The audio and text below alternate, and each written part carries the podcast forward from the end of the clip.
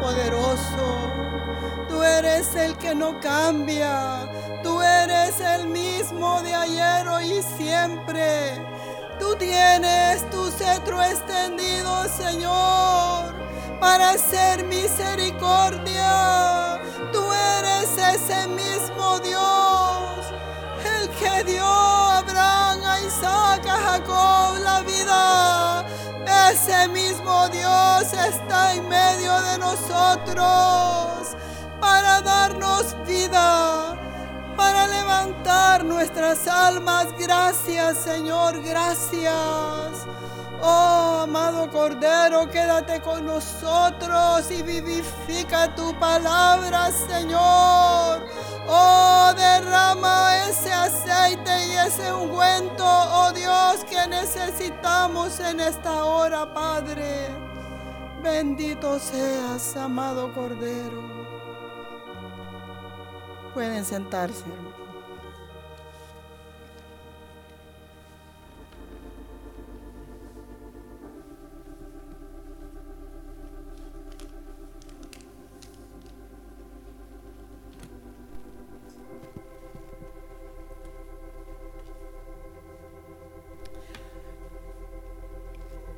Hermanos, ¿a cuántos nos gustan los cambios? ¿Cuántos hemos experimentado cambio de casa o estar en una remodelación de una casa? Es incómodo. Yo he estado en las dos y el polvo, eh, dormir en otro lado, uno no encuentra sus cosas y la verdad es de que nadie quiere experimentar un cambio porque es algo que nos va a costar. Amamos la comodidad. Y cuando el Señor nos encontró, Él nos lavó, nos sacó del lodo donde estábamos. Pero Él no quiere dejarnos allí. Él siempre está buscando cambios en nuestra vida. En Hebreos 13 dice que la cual casa somos nosotros. Y Él quiere habitar en una casa que a Él le agrade.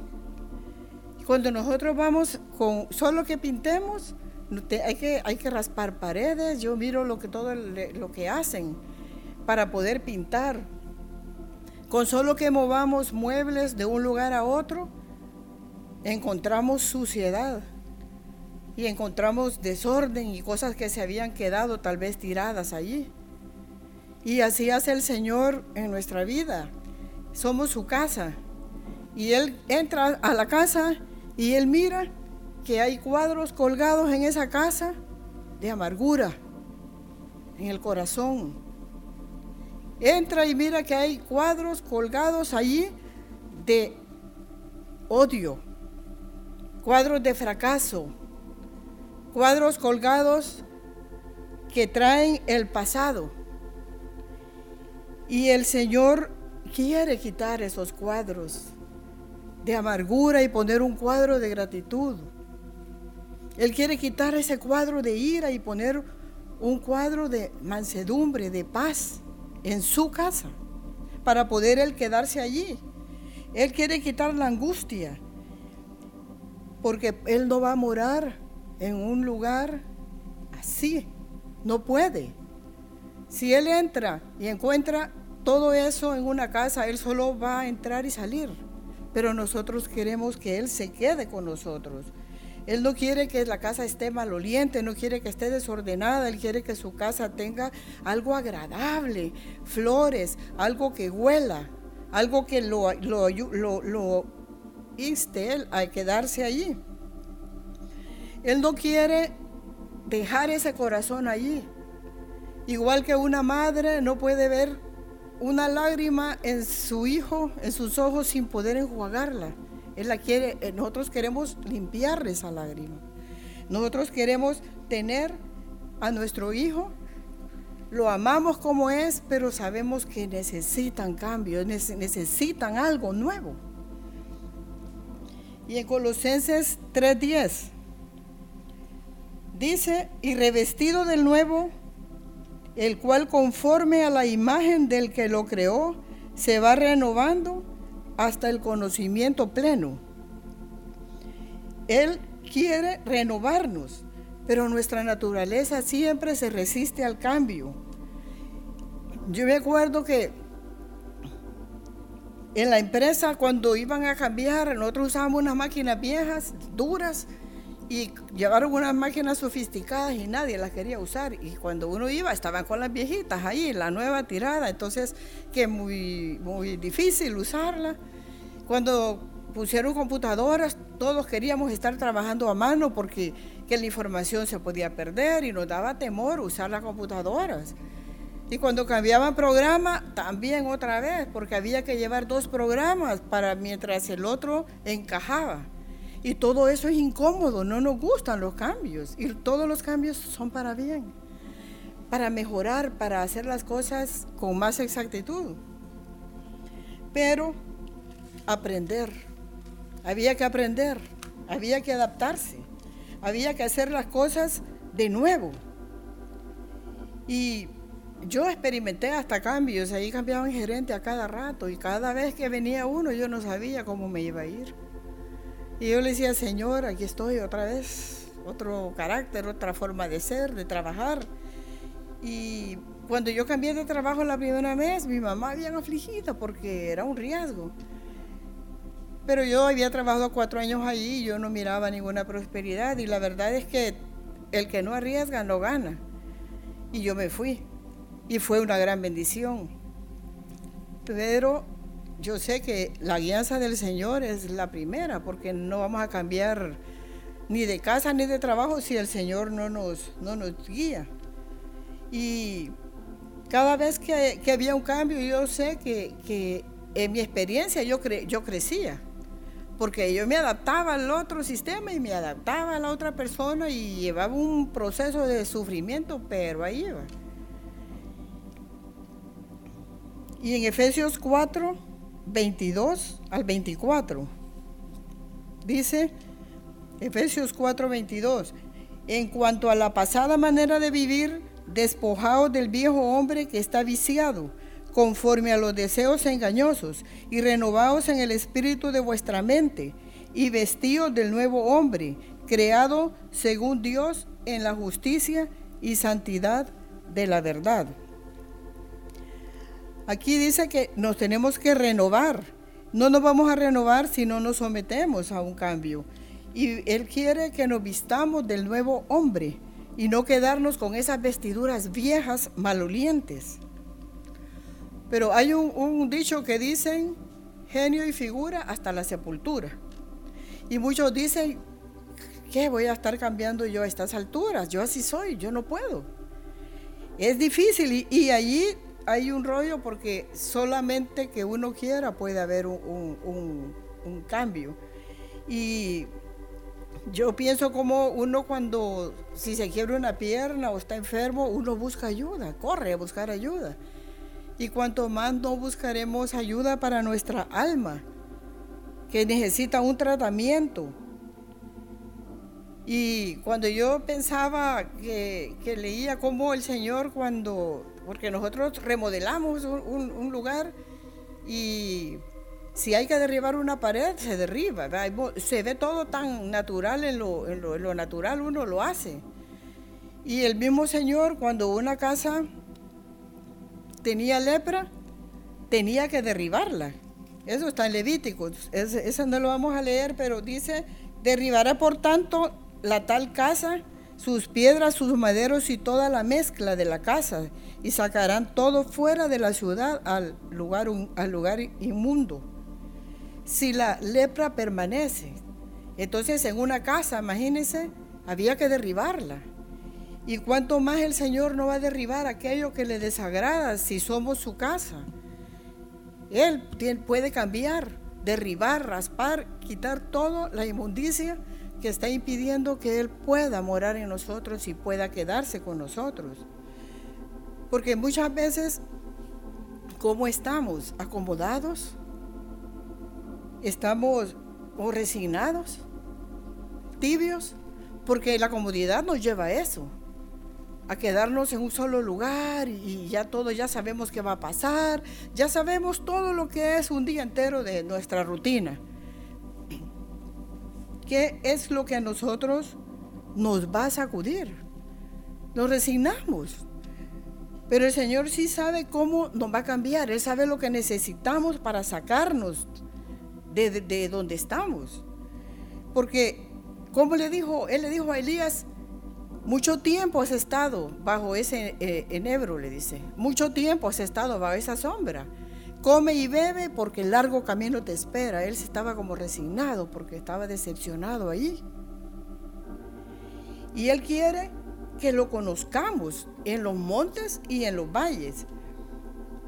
Mucho tiempo hemos estado en un monte, hemos estado felices que en la presencia del Señor, no hay problemas, no hay pruebas. Entonces, comodidad. Qué rico que dormimos y hacemos todo lo que queremos, no hay prueba.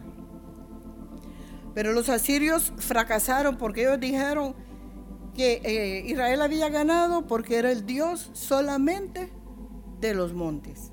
Entonces ellos fracasaron porque Dios es Dios de montes y es Dios de valles. Entonces viene el Señor y interviene en nuestras vidas porque estamos muy cómodos. En primera de Pedro 4:12. Vamos a leer primera de Pedro 4:12 y 13. Amados, no os sorprendáis del fuego de prueba que os ha sobrevenido, como si alguna cosa extraña os aconteciese, sino gozaos por cuanto sois participantes de los padecimientos de Cristo, para que también en la revelación de su gloria os gocéis con gran alegría. La prueba no es algo extraño. Si Cristo padeció y el Señor nos quiere llevar y quiere cambiarnos, entonces no nos vamos a sorprender. Y en 2 de Corintios 4:17. 2 de Corintios 4:17, porque esta leve tribulación momentánea produce en nosotros un cada vez más excelente y eterno peso de gloria. El Señor dice que esa tribulación es momentánea. Entonces, el miedo de nosotros es que pareciera que eternamente vamos a estar en prueba. Aquí dice que es momentánea. Y en Osea 2, 14, 15 dice, misericordia, el, el título es misericordia de Jehová para Israel. Dice, pero he aquí que yo la atraeré y la llevaré al desierto y hablaré a su corazón y le daré sus viñas desde allí y el valle de Acor por puerta de esperanza y allí cantará como en los tiempos de su juventud y como en el día de su subida de la tierra de Egipto. Estos pasajes relativos a la prueba es necesario que los, leamos y los veamos bien para saber más adelante lo, lo, que viene, porque también en Apocalipsis 12, 5, 6 dice que ella dio a luz un hijo varón, que regirá con vara de hierro a todas las naciones, y su hijo fue arrebatado para Dios y para su trono. Y la mujer huyó al desierto donde tiene lugar preparado por Dios para que ahí la sustenten por 1260 días. Aquí hay un factor común, el fuego de la prueba, el desierto. Pero hay un eterno peso de gloria. Y la mujer dice, da a luz un hijo varón, lo dio con dolores, con dolores de parto pero fue llevada al desierto. ¿A qué? No a morir. Fue llevada al desierto preparado por Dios. Porque nosotros le echamos la culpa a todos los que nos rodean.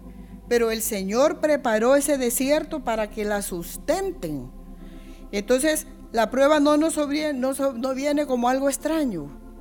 Es algo preparado por nuestro Dios. Y dice que es una tribulación momentánea dice que en el desierto no se hablará. En Oseas 2.14.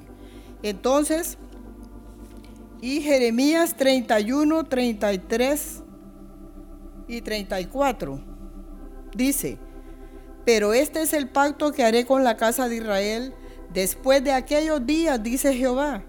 Daré mi ley en su mente, la escribiré en su corazón y yo seré a ellos por Dios y ellos me serán por pueblo Y no enseñará más ninguno a su prójimo, ni ninguno a su hermano, diciendo, conoce a Jehová porque todos me conocerán, desde el más pequeño de ellos hasta el más grande, dice Jehová, porque perdonaré la maldad de ellos y no me acordaré más de sus pecados.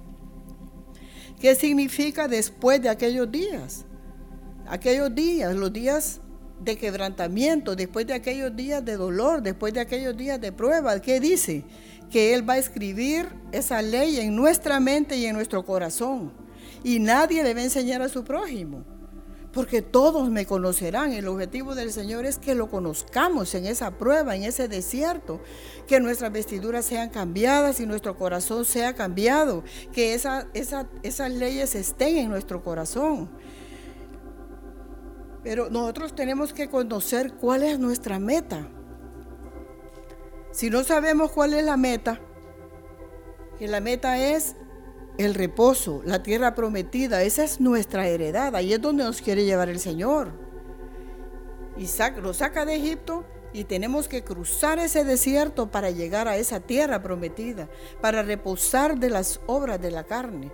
Para eso es ese desierto. Y no podemos llegar ahí sin atravesar ese desierto. Y el Señor dice, yo soy el camino, la verdad y la vida, y nadie viene al Padre si no es por mí. Entonces, ahí hay tres elementos. Cuando nosotros hacemos un viaje, nosotros nos preparamos para hacer un viaje y, y, queremos saber el camino que vamos a tomar, el medio de transporte y la meta. No vamos a tomar un transporte, si vamos a Nueva York, no vamos a tomar uno que va allá a Japón. Entonces, todos los tres elementos, saber nosotros el camino, el medio de transporte y la meta. Jesús es esa puerta abierta. Ese es la puerta, ese es el camino. Y por medio de la verdad vamos al Padre, porque Él es la verdad, Él es la vida. Y la meta es la tierra prometida, es ese reposo que Él nos tiene prometido. Y ese debe ser nuestro punto de vista. Porque Pablo dijo que así que yo de esta manera corro, no como la aventura. De esta manera peleo, no como quien golpea al aire. Él sabía para dónde iba. Él sabía cuál era su meta. No estaba dando golpes en el aire. Nadie quiere dar golpes en el aire. Eso está en 1 de Corintios 9, 26. Entonces, esa meta la tenía bien clara Pablo y nosotros sabemos para dónde vamos, cuál es nuestra meta, porque hay una advertencia. Dice que estas cosas les acontecieron como ejemplo y están escritas para amonestarnos a nosotros. El Señor, todo lo que Israel vivió es una sombra de nuestra caminata. Y todo lo que les pasó, le pasó a Israel está escrito para amonestarnos, para advertirnos, para redarguirnos, para que nosotros no caigamos en semejante... Nosotros hicimos eh, eh, hacemos lo mismo que ellos hacen y nos sorprendemos y nos asustamos. Porque el Señor nos advierte, no vayas aquí, no vayas allá, no te vayas hijo por ese camino, porque allí te, va, te van a asaltar o no han de estar de tal lado y, hasta que ya por ese camino ya, papi, choqué, o mami, me pasó esto. Pero ya pasó el peligro. Dicen que en la batalla de, de Pearl Harbor, como a las 7 de la mañana, dos soldados vieron en una pequeña estación de radar muchos puntos negros. Lo, obvio eran aviones, ¿verdad? Entonces le informaron al jefe que era día domingo, solo había un jefe y él no le dio importancia, le dijo, no, no, no tiene importancia. Él creyó que eran aviones de California y eso fue a las 7 de la mañana en, 1941. Y dice que a las 7 y 50 sucedió el ataque, que se supone que era sorpresa. Y tuvieron 50 minutos para prepararse para la guerra porque los japoneses estaban a 200 kilómetros de vuelo, que les llevaba 50 minutos. No fue casualidad. que ellos vieron 50 minutos antes, ese desastre. ¿Y qué vino? Ese ataque, la gran masacre, donde ellos perdieron casi todo. Perdieron ocho grandes barcos, seis campos de aterrizaje, casi todos los aviones y 2.400 hombres. Fue algo terrible, porque no no, pusieron atención, ni tan siquiera se tomó la libertad de este hombre, el trabajo de averiguar qué era lo que estaba pasando. Fue una masacre. el avisado ve el mal y se esconde, pero el simple pasa por él. Pero el Señor tiene, tiene sus planes y Él siempre va a avisar a su pueblo. Y Él saca de Egipto Pasamos el desierto para que lleguemos a Canaán. Y siempre hay un tiempo de preparación. El Señor llevó a Moisés cuando Moisés en su juventud mató al egipcio por su propia cuenta, porque él quería salvar al, al hebreo. Pero el Señor quería que él salvara una nación, no solo un hombre. Y el tiempo que pasó Moisés con su suegro Jetro, pastoreando ovejas, él aprendió ahí a ser humilde, a pastorear ovejas y aprendió a ser extranjero. Y cuando a los 80 años el Señor lo llama en la zarza ardiendo, ya Moisés no era el mismo. Moisés dijo, ¿quién soy yo para que vaya a hablar con el faraón? Yo no soy bueno con la palabra. Y eso no era una falsa humildad, verdaderamente, él lo creía. Entonces él iba a hacer algo más grande, a salvar una nación, pero ya no era el mismo. Él en ese desierto algo había muerto en él. Y sabemos cómo fue que, Israel fue librado, ¿verdad? Hubo plagas, eh, ellos fueron librados de la muerte de los primogénitos, eh, la sangre fue colocada en cada de los dinteles de la puerta, celebraron la Pascua, que es la salvación, pero el Señor no los quería dejar con la salvación, Él quería que fueran más adelante. Y los lleva, cruzan el mar rojo, las aguas por muros a los lados de ellos y fue un gran espectáculo, una maravilla que contempló este pueblo y fueron librados, fueron sacados y esa nube iba de día esa columna de nube y en la noche la otra columna de fuego. Iba con ellos a un desierto. ¿Qué, qué pensarían ellos? Salimos de acá y vamos a tener gran refrigerio. Entran a un desierto grande, espantoso y horrible. Sol, arena, sin agua, árido, y ahí empezó el Calvario. Y después de ese gozo, que ellos cantaran con panderos y todo, se encuentran con que no hay agua, tres días. Y nuestro tiempo, ¿cómo es nuestro tiempo? Porque el Señor lo llevó por un camino largo, no lo llevó por el camino corto. Había un camino que era el camino de los filisteos. Pero el Señor no los llevó allí para que no se arrepintieran, para que no se regresaran. Pero nosotros vivimos en un tiempo de comidas rápidas, que transporte rápido, la comunicación es rápida y todo lo queremos rápido.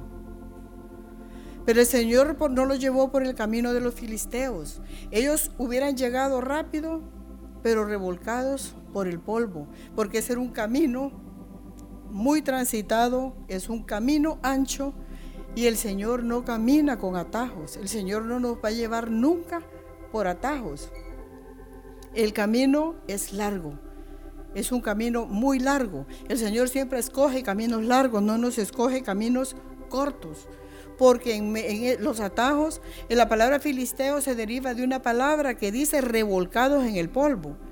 Jamás cuando el enemigo te dice, aquí está este camino, este es el más corto, aquí hay privilegios, aquí hay de todo, y esta, esta puerta ancha es mentira, porque no vamos a llegar a la tierra prometida, porque vamos a ser revolcados por el mundo, vamos a ser revolcados por el enemigo, porque el camino de los filisteos no tiene nada que ver con el camino de Dios. Y los atajos siempre nos van a llevar a un mundo oscuro, lleno de tinieblas y que al parecer a nuestros ojos es un camino bien corto y a todos nos gustan las cosas rápidas. nosotros vamos a un lugar y nos desesperamos porque no nos atienden luego. Pero a mí me llamó la atención cómo esa palabra de revolcarse en el polvo, ese es el camino ancho, ese es un camino común, transitado. Ellos tampoco tenían la capacidad para enfrentarse a la guerra con los filisteos y tampoco por eso los llevó por ese camino. El camino del Señor es largo. El camino del Señor no es rápido, no es corto, porque Él va a moldear, Él va a hacer algo. Nosotros podemos hacer tomar un atajo, pero la verdad es que nosotros no escogemos el desierto, escogemos el camino del Señor. Y el que va delante de nosotros en esa columna para guiar este viaje es Él. Si a nosotros nos dicen, que eres este desierto? Decimos no. Nosotros estamos escogiendo ese camino de Dios porque esa luz de su gloria es la que nos encierra en ese desierto. Él nos encierra en ese desierto porque Él nos va a hablar ahí, porque Él va a cambiar nuestro corazón, porque nosotros en ese desierto encerrados no tenemos ninguna posibilidad de meter el brazo de la carne. En ese desierto lo único que tenemos que hacer es abandonarnos en sus brazos. Nada que pueda hacer el, brazo humano en el desierto. Entonces Él nos encierra y en medio de nuestra admiración, perplejos, miramos las grandes maravillas que Él hace en un desierto. Él nos conduce por ese camino para tener Él toda la gloria y toda la victoria sobre los enemigos. Él no nos deja ninguna alternativa. Un desierto es como cuando nos meten en un túnel. No hay salida. Estamos en un callejón donde no miramos salida. Pero nuestra mirada y nuestro corazón sí se fija en Él. Ahí es donde clamamos, ahí es donde nos rendimos, ahí es donde nos humillamos, ahí es donde vemos su gloria. Por eso Él escoge un camino encerrado y largo, porque no hay chance de volver atrás, no hay, no podemos volver atrás. ¿Cómo iba el pueblo? Con los enemigos atrás, el mar adelante. ¿Qué, qué hacían allí? ¿Qué hizo Moisés allí? Confiar levantar sus brazos y el mar fue abierto. Y esas son las grandes maravillas que el Señor tiene. Y hay una trampa ahí que el enemigo cree y dice, ellos van a estar encerrados en el desierto, así le dijo, dijo Faraón. Eh, están encerrados en el desierto, de ahí no, no van a hacer nada, pero Dios estaba con ellos. Esa nube estaba con ellos, día y noche. Y el Señor, nadie va a poder decir en aquel día que no estaba Dios. Cuando Abraham salió de la tierra, de su tierra, ahí estaba el cananeo. Pero ¿qué dice la escritura? Pero Jehová estaba allí. Jehová estaba allí. Ellos no estaban solos. El enemigo va a decir, no tienes a nadie, estás solo, estás abandonado.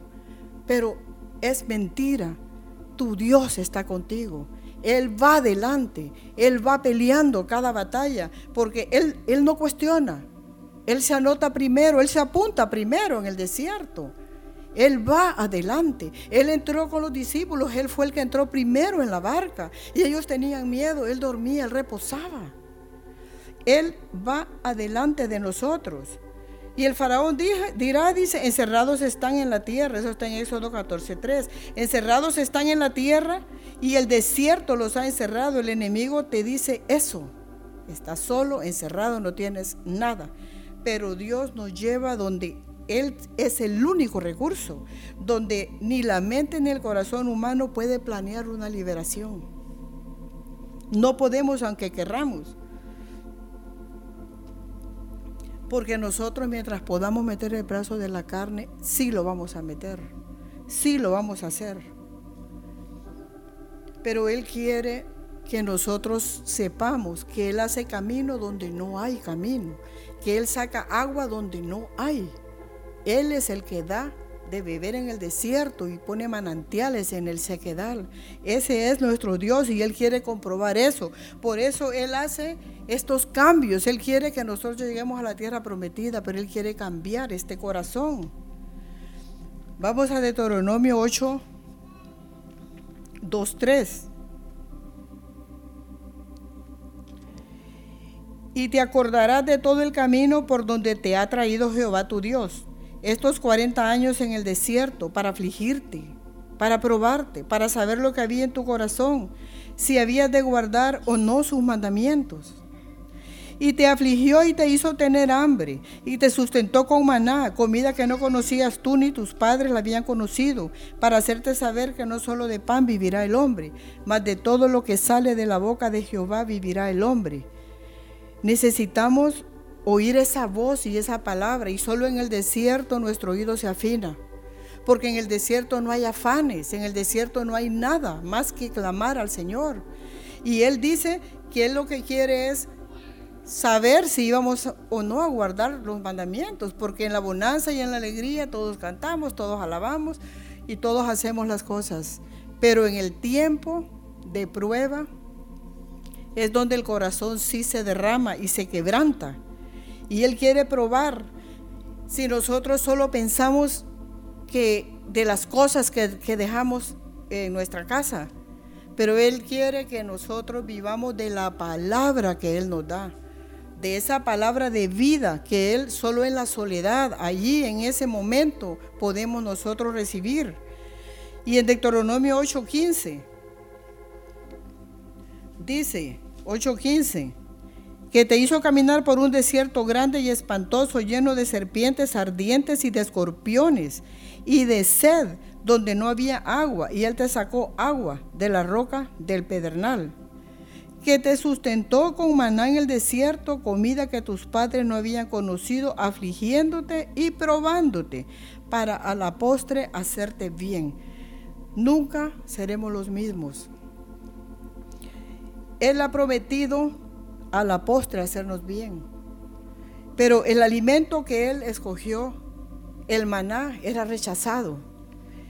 Y cuando venían las serpientes y los escorpiones, el pueblo sí clamaba, pero de ahí volvían otra vez a hacer lo malo delante del Señor.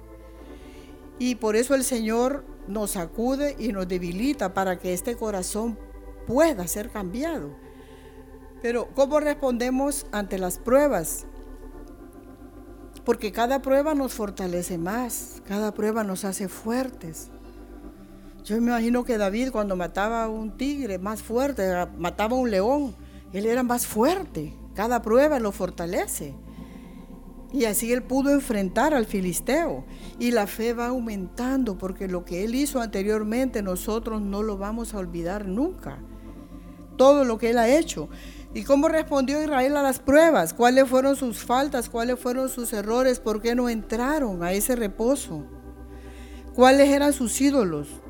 ¿Cuáles son nuestros ídolos? La codicia, impaciencia, nuestro vientre, porque ellos peleaban por la comida y peleaban por el agua y contendían con Dios por todo lo que ellos no tenían. Vamos a ver Hebreos 3, 15 al 19. Dice, entre tanto que se dice, si oyeres hoy su voz, no endurezcáis vuestros corazones como en la provocación ¿Y quiénes fueron los que habiendo oído le provocaron? ¿No fueron todos los que salieron de Egipto por mano de Moisés? ¿Y a quiénes juró que no entrarían, entrarían en su reposo sino aquellos que desobedecieron? Y vemos que no pudieron entrar a causa de incredulidad. El corazón duro, desobediencia, incredulidad. Aquí vemos que ellos no creyeron esa palabra, dice que les faltó fe para, para poder creer esa palabra. Y ellos tuvieron desobediencia tras desobediencia. Ellos no creyeron que el Señor podía poner mesa en el desierto. Ellos no esperaron tampoco a Moisés ni creyeron que iba a volver, corrieron a hacer un becerro porque era más fácil tener un ídolo hecho de manos. Y ellos tomaron mujeres ajenas. No creyeron la palabra porque no iba acompañada de fe. Y ustedes saben que la fe viene por el oír la palabra de Dios. Pero ellos no querían. Habla tú con Dios. Yo, nosotros no queremos hablar. Entonces nosotros si descuidamos la palabra, no oímos su voz, nosotros no vamos a poder pasar a la, a la heredad. No vamos a poder. Dice que sus caminos notificó a Moisés y a Israel sus obras. Esto está en el, en el Salmo 103. Ellos amaban lo que el Señor les podía dar, pero no lo amaban a Él, no se, no se preocuparon por conocerlo.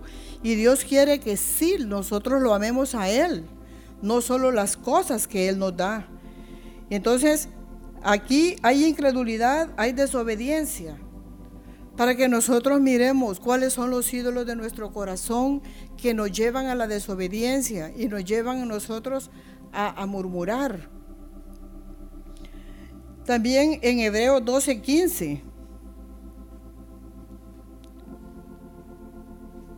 habla de la raíz de amargura. Ellos murmuraron a los tres días, ellos murmuraron contra Moisés, murmuraron contra Dios, murmuraron por el maná, murmuraron por la mujer que, que, tomó Moisés. Ellos tuvieron rencilla por las aguas y son, es parte, o, nosotros no murmuramos, ¿será que nosotros nos quedamos callados cuando algo pasa y somos diferentes? Y lo primero que tenemos en nuestra boca es la murmuración. Ellos murmuraron del maná, de esa comida que el Señor les estaba dando día a día porque estaban aburridos. ¿Cuántos decimos, ya no aguanto esto, no lo quiero? Pero si nosotros sabemos de dónde vienen la prueba, que Dios lo sabe todo, porque Noemí dijo, no me llaméis más Noemí, sino Mara, porque el Todopoderoso me ha afligido. Ella no le echó la culpa a nadie, ella no dijo mis hijos, mi esposo, que por culpa de ellos yo me vine, sino que el Todopoderoso me ha afligido. Y si nosotros sabemos que Él es el que nos está metiendo en un desierto, eso nos va a ayudar a que no haya amargura en nuestro corazón, a que no digamos qué horrible, ya estoy harta de todo esto. Porque ¿qué pasa cuando las cosas salen mal? Si al esposo no le salió el aumento o el jefe le gritó, eh, cuando algo en el camino se le atravesó, la, pobre mujer en la casa apaga los patos, que la comida está helada, que, que no está lista, que la ropa no, no, no, no, no tiene un botón que se ponchó la llanta, que por tu culpa, porque nos atrasamos. Entonces, el ambiente, ¿cómo se pone?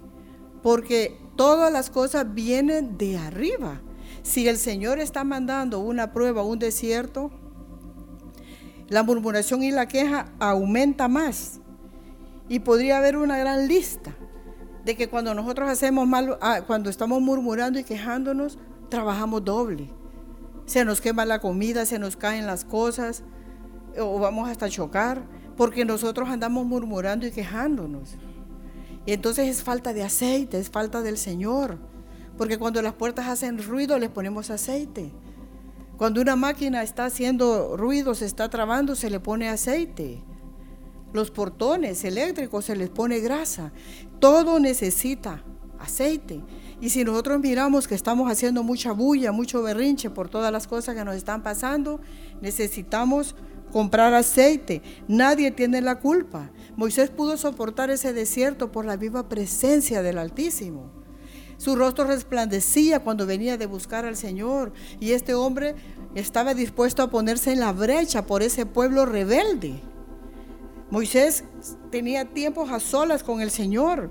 Él lograba, lograba endulzar su vida. ¿Y qué pasó cuando llegaron allí a, a Mara y las aguas amargas?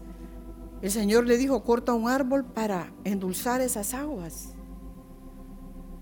Y en cada Mara, en cada amargura, en cada prueba, en cada dificultad, nosotros no podemos tragarnos la amargura, porque la amargura es parte de la caminata, pero no nos podemos quedar allí. No nos podemos quedar ahí. Nosotros tenemos que buscar ese madero que es la cruz para que nuestras aguas sean endulzadas. Y cada uno tiene su cruz. Cada uno tiene que buscar ese árbol y cortarlo porque no es el mismo para cada uno. Unos podemos tener amargura por una herida, porque no hemos perdonado o porque alguien nos tiene que pedir perdón. Entonces tenemos que buscar ese árbol que el Señor nos revele ¿Cuál es esa mara? ¿Cuál es esa amargura? Para que ese madero venga a endulzar nuestras almas. Porque nosotros bebemos de nuestra propia cisterna, que es el corazón. Y si esa cisterna tiene aguas amargas, nos vamos a amargar más cada día, porque de ahí estamos bebiendo, de ahí estamos bebiendo. Y necesitamos endulzar esa agua, cortar ese árbol, buscar ese madero, esa cruz que es la que nos va a ayudar a poder nosotros seguir adelante. Cuando nosotros oramos por una persona, cuando nosotros oramos por las ofensas, el Señor mete su mano y nuestras almas aguas empiezan a endulzarse. Y cuando decimos, Señor, pero ¿por qué a mí? ¿Por qué todo esto me pasa? ¿Será que Él quiere revelar, revelar esa área que te está amargando? Y te está metiendo en, esa, en ese dolor y en esa circunstancia porque Él quiere sanar esa área en tu vida. ¿Y qué es lo que tenemos que hacer? Porque allí en Mara el Señor dio una palabra y dio estatutos y prometió que el que guardare esos mandamientos, dice, no sería tocado por ninguna enfermedad, ninguna plaga que les a los egipcios. Se convirtió en fuente de salud. Ese lugar de aguas amargas se convirtió en fuente de salud. Allí le dio estatutos. Allí le dio él palabra. Y podemos huir a la prueba. Y nos quedamos como tortillas sin voltear. Podemos pelear con Dios o rendirnos. Si peleamos con Dios, va a ser más larga la prueba. O nos rendimos. Porque Jesús no quiso tragar el vinagre. Eso está en Marcos. En Marcos 27, 34 dice, Él no. Porque él, Jesús tenía en alto su llamamiento. Jesús buscaba hacer la voluntad de su Padre era guiado por el Espíritu. Todo eso está en Lucas desde el 4, en todo Lucas 4. Oraba en lugares desiertos, ayunaba, tenía la escrita, la palabra en su mente para poder de contestarle al enemigo, no solo de pan vivir el hombre. Él le decía, escrito está. Él no, él, él no, el vinagre solo lo probó, pero no lo tragó, no formó parte de él. Y tenemos que tener mucho cuidado porque un tercio, un tercio del mundo, de las aguas, un tercio de las aguas fue contaminado con ajenjo. En Apocalipsis está un tercio con ajenjo que es amargo. Si nosotros tragamos la hiel, no vamos a avanzar. Pero Jesús tenía como la meta, dice, yo no hago nada por mí mismo, sino lo que el Padre me dice. Esto le dijo, cuando él ayunaba en el desierto, oraba y buscaba la presencia de Dios. ¿A quién le vamos a echar la culpa de lo que nos pasa? En, este último desierto que yo pasé, que primero fue la enfermedad de mi mamá, con el Alzheimer, con el Parkinson. Ella se caía constantemente porque sus pies se le atravesaban y todo empezó parecía que era algo suave, rápido, pero la, enfermedad sí se complicó mucho. Y nosotros necesitábamos 8 mil empiras mensuales solo de medicinas. Y la atención era grande, era grande la atención porque el dinero había que estarlo pidiendo a la familia. Eh, el trato para mí fue duro porque yo trabajé 34 años y yo más bien yo le daba a todo mundo. Y ahí empecé yo a, a morir, ¿verdad? A lo que yo tenía, que nosotros mismos no sabemos qué tenemos en el corazón. Y a pedir. Y luego dos semanas eh, de postrada para ver cómo, cómo la levantaba uno. Ella pesaba bastante. Y de ahí vino, pues empezó la, la crisis de que su mente perturbada, había que esconder las cosas, ponerlas con llave, a veces se nos iba, y aquella angustia de la noche porque ella no dormía, de no saber qué iba a pasar al día siguiente, salían cosas nuevas y las medicinas bien caras ella las escondía, no se las tomaba, a veces las botaba, y, a veces uno la acababa de dejar y al rato ya veíamos que se caía y entonces era unos nervios y, suceden cosas, porque allí donde uno sale lo que es uno, porque salen cosas que, que alguien, uno quisiera que la gente, todos volaran, volaran y hicieran lo que uno piensa. Eso quisiéramos. Pero todos andábamos desvelados, trasquilados, no hallábamos. Y le empezamos a poner llave a todo, hasta el refrigerador en la noche, porque ella hacía cosas que no, no le, le podía envenenar. Y a veces, cuando sucedían, en la mañana me levantaba yo y no había ni un cuchillo para cocinar. Y resulta que Fidel los había escondido, se fue al trabajo y no le dijo a nadie dónde los puso. Y uno busque que busque, y allá estaban arriba en la alacena, en un lugar que ni se miraban, para que ella no los tomara. Otras veces nos dejó encerrados con una, teníamos con llave la baranda y se llevó la llave y nadie sabía dónde estaba. Y entonces era un enredo tras enredo porque todo urge, urgía, ¿verdad? Entonces no podíamos. Pero día a día, día a día, el, el horno se va calentando más y la cosa se va poniendo más aguda, más crítica. Y, y, las medicinas no duraban nada porque todas eran como para 15 días y que los pañales y la atención y que llevar y traer y todo esto uno se va como deteriorando. No hay experiencia en, en tratar enfermos. Pero ese tiempo fue, de, eh, fue una prueba para oírla, para ministrarla, para llevarla a los pies del Señor. Hubo, hubo mucha palabra donde el Señor me decía a mí, ahorita, este es el tiempo, y yo ministraba y oraba, y ahí aproveché el tiempo sola. Y, finalmente, pues eh, todo ese año fue difícil. Ella duró dos años enferma, pero el último año fue ya el maduro, los últimos seis meses. Y cuando ella partió, pues yo sé que el, Señor tomó el control y pasó la prueba, el, el, el, todo parecía que yo sentí que era una liberación, ella libre de todo ese sufrimiento porque ella ni cuenta se daba, ¿verdad? Ella solo hablaba, hablaba, hacía y el peligro ahí estaba. Y yo descansé un mes, ¿verdad? Yo, yo estuve allí descansando, pensando que, que ella ya estaba en paz. Pero el Señor no me dejaba dormir, pensando que la abuelita yo le había llevado allá con un hijo para que ellas dos no, no se fueran a dañar porque mi mamá no estaba bien.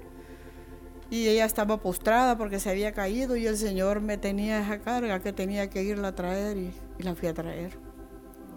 Yo decía, bueno, después de un, de un desierto me merezco un viaje, ¿verdad? Pero el Señor me tenía preparado otro y era más grande porque la abuelita sí no se levantaba. Ella mejoró cuando llegó, la tuvimos en, dándole todo lo que ella necesitaba, mejoró dos meses, pero cuando des, después agarró cama.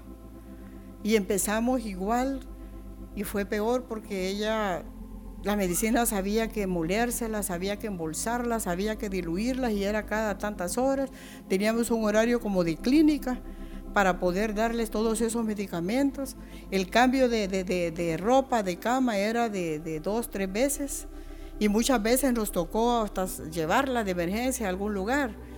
Y, y yo sí, sí pude ver cómo el, el, horno se iba requete, requete calentando más. Pusimos con, con Catherine, nos hicimos turnos porque ya cuando venían cosas y tía, ya no hay gasas, yo sentía que el estómago me daba vueltas. Tía, se acabó tal medicina, que ya no está la del cerebro, que no está la de las venas, que se le reventaban y había que vendárselas y curárselas. Y entonces yo sentía que parecía que como que alguien tuviera la culpa. Y entonces en el desierto sale lo que somos.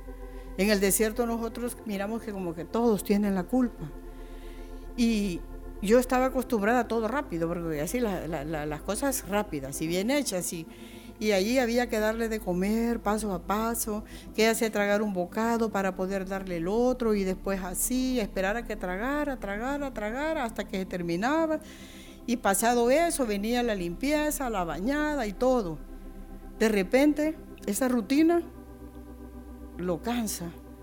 Mi espalda, mi columna no la aguantaba. Y cada día se miraba, no se miraba pues la luz, porque así son los desiertos, yo no miraba luz.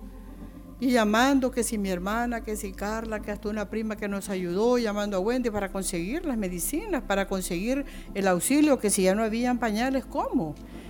Y muchas veces nos tocó hacer, yo salí con ella, ya llevamos al hospital, había lavado toda la ropa y cuando vine la ropa estaba en el piso porque la tormenta la había botado. Mire, nos pusimos a reír con Catherine ese día porque ya, ya no ya, de todo nos pasó.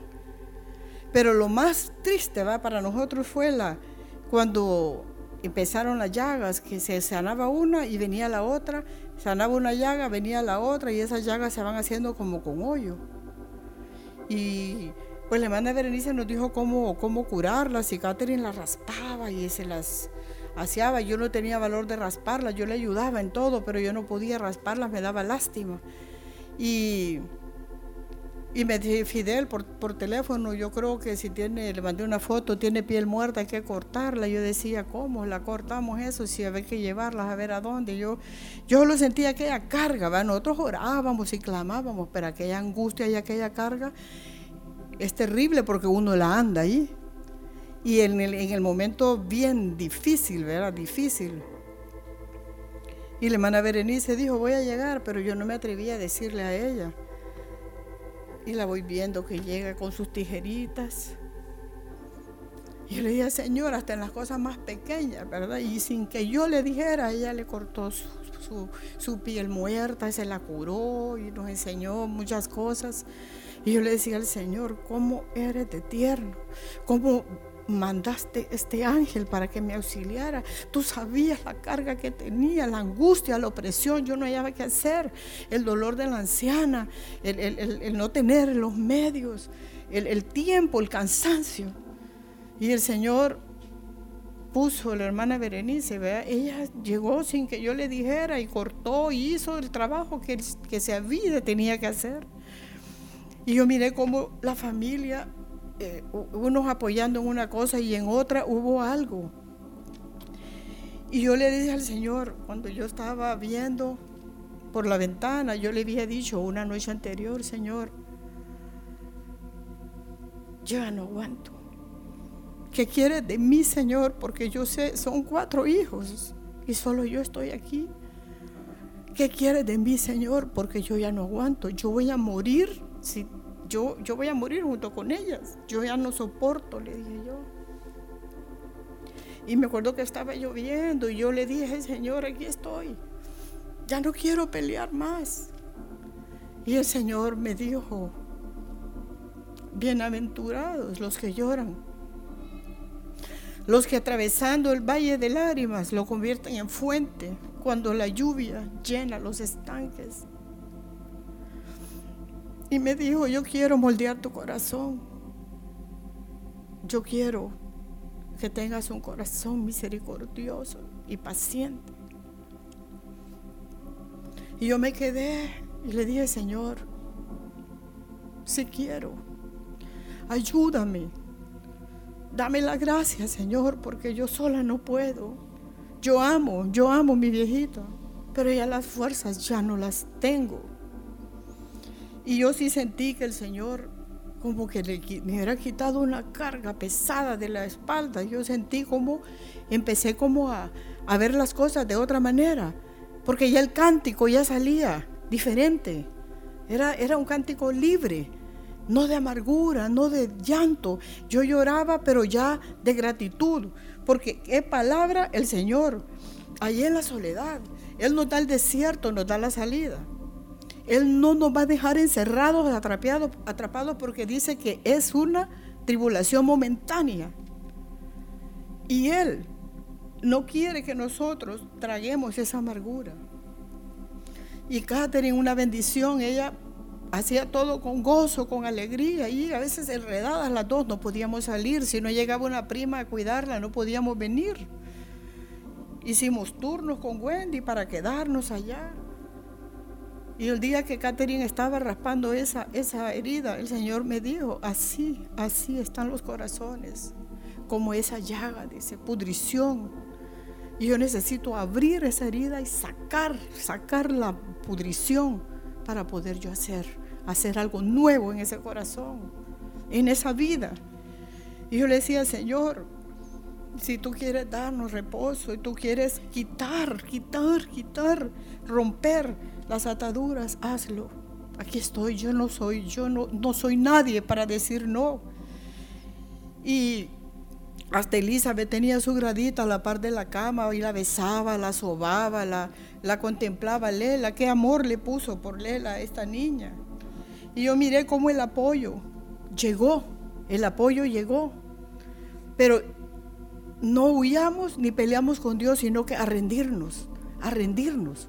Y, la familia unida en el tiempo de angustia, no señalar, no juzgar, ay, cómo anda, qué, qué fea, que el carácter, solo esa persona sabe que tal vez no durmió nada. Solo esa persona sabe la gran carga que puede andar. Si la levantamos en oración, en el desierto hay escorpiones, dice, serpientes. Esos son, salen del corazón, pegan aquellas mordidas. Y la persona, si no la levantan, a Moisés le levantaban las manos para mantener al enemigo lejos. Y dice un nudo de tres dobleces, nadie lo puede romper. Dicen que los animales en el campo, unos pelean porque tienen garras, otros tienen la estatura, la astucia, la velocidad. Pero dicen que las cebras no tienen ni astucia, ni garras, ni velocidad. Pero dicen que cuando viene un tigre se ponen todas alineadas juntitas, juntitas, haciendo una valla. Y el animal solo mira aquel rayerío negro y no sabe ni dónde empieza ni dónde termina. Y se va. Si nosotros nos mantenemos unidos, aquí en la iglesia, en nuestra familia, no hay entrada para el enemigo y el desierto lo vamos a pasar juntos, porque el Señor no nos va a dejar, Él siempre va a mandar ayudas.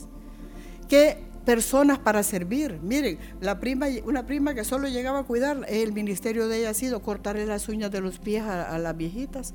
A eso llegaba y ellas la esperaban para eso. ¿Qué ministerio? ¿Y qué hizo Jesús con palangana y toalla? Lavar los pies de aquellos que esa misma noche iban a salir corriendo cuando lo agarraran a él. Porque el Señor conocía el futuro.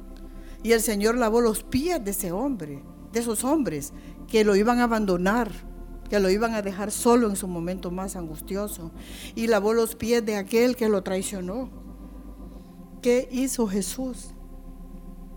Él es nuestro ejemplo.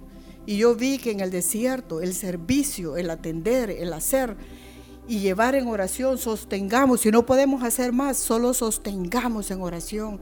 Unos van a estar orando, otros van a estar dando el dinero, pero hay vida en el desierto. Yo le puse este mensaje, hay vida en el desierto, hay vida, porque algo murió en mí en ese desierto. Yo sé que algo murió en mí. Toda esa impaciencia, e, e, esa, esa tal vez falta de misericordia que a veces uno no considera a otro porque ni sabe. Hay un montón de cosas que yo siento que quedaron en el desierto. Ahí van a quedar los enemigos tendidos en el desierto. Solo allí muere la carne, solo allí oímos la voz, solo allí podemos. Pero uno decir la rutina, ya no quiero este maná, ya estoy. No, rindámonos, rindámonos. Y vamos a leer esta última cita donde Isaías 51:3 consolará Jehová a Sión. Ciertamente consolará Jehová a Sión, consolará todas sus soledades y cambiará su desierto en paraíso y su soledad en huerto de Jehová, y se hallará en ella alegría y gozo, alabanza y voces de cántico. Eso es lo que el Señor va a hacer, consolar, cambiar el desierto en paraíso y dar es en vez de esa soledad un huerto, huerto de Jehová, frutos para el Señor, frutos, frutos que dan vida. Es lo que el Señor hace. Y en Isaías 31, 2 dice, el pueblo que escapó de la espada halló gracia en el desierto cuando Israel iba en busca de reposo. Hay vida en el desierto, hermanos. Hay vida. Porque los enemigos son derribados. Que el Señor les bendiga.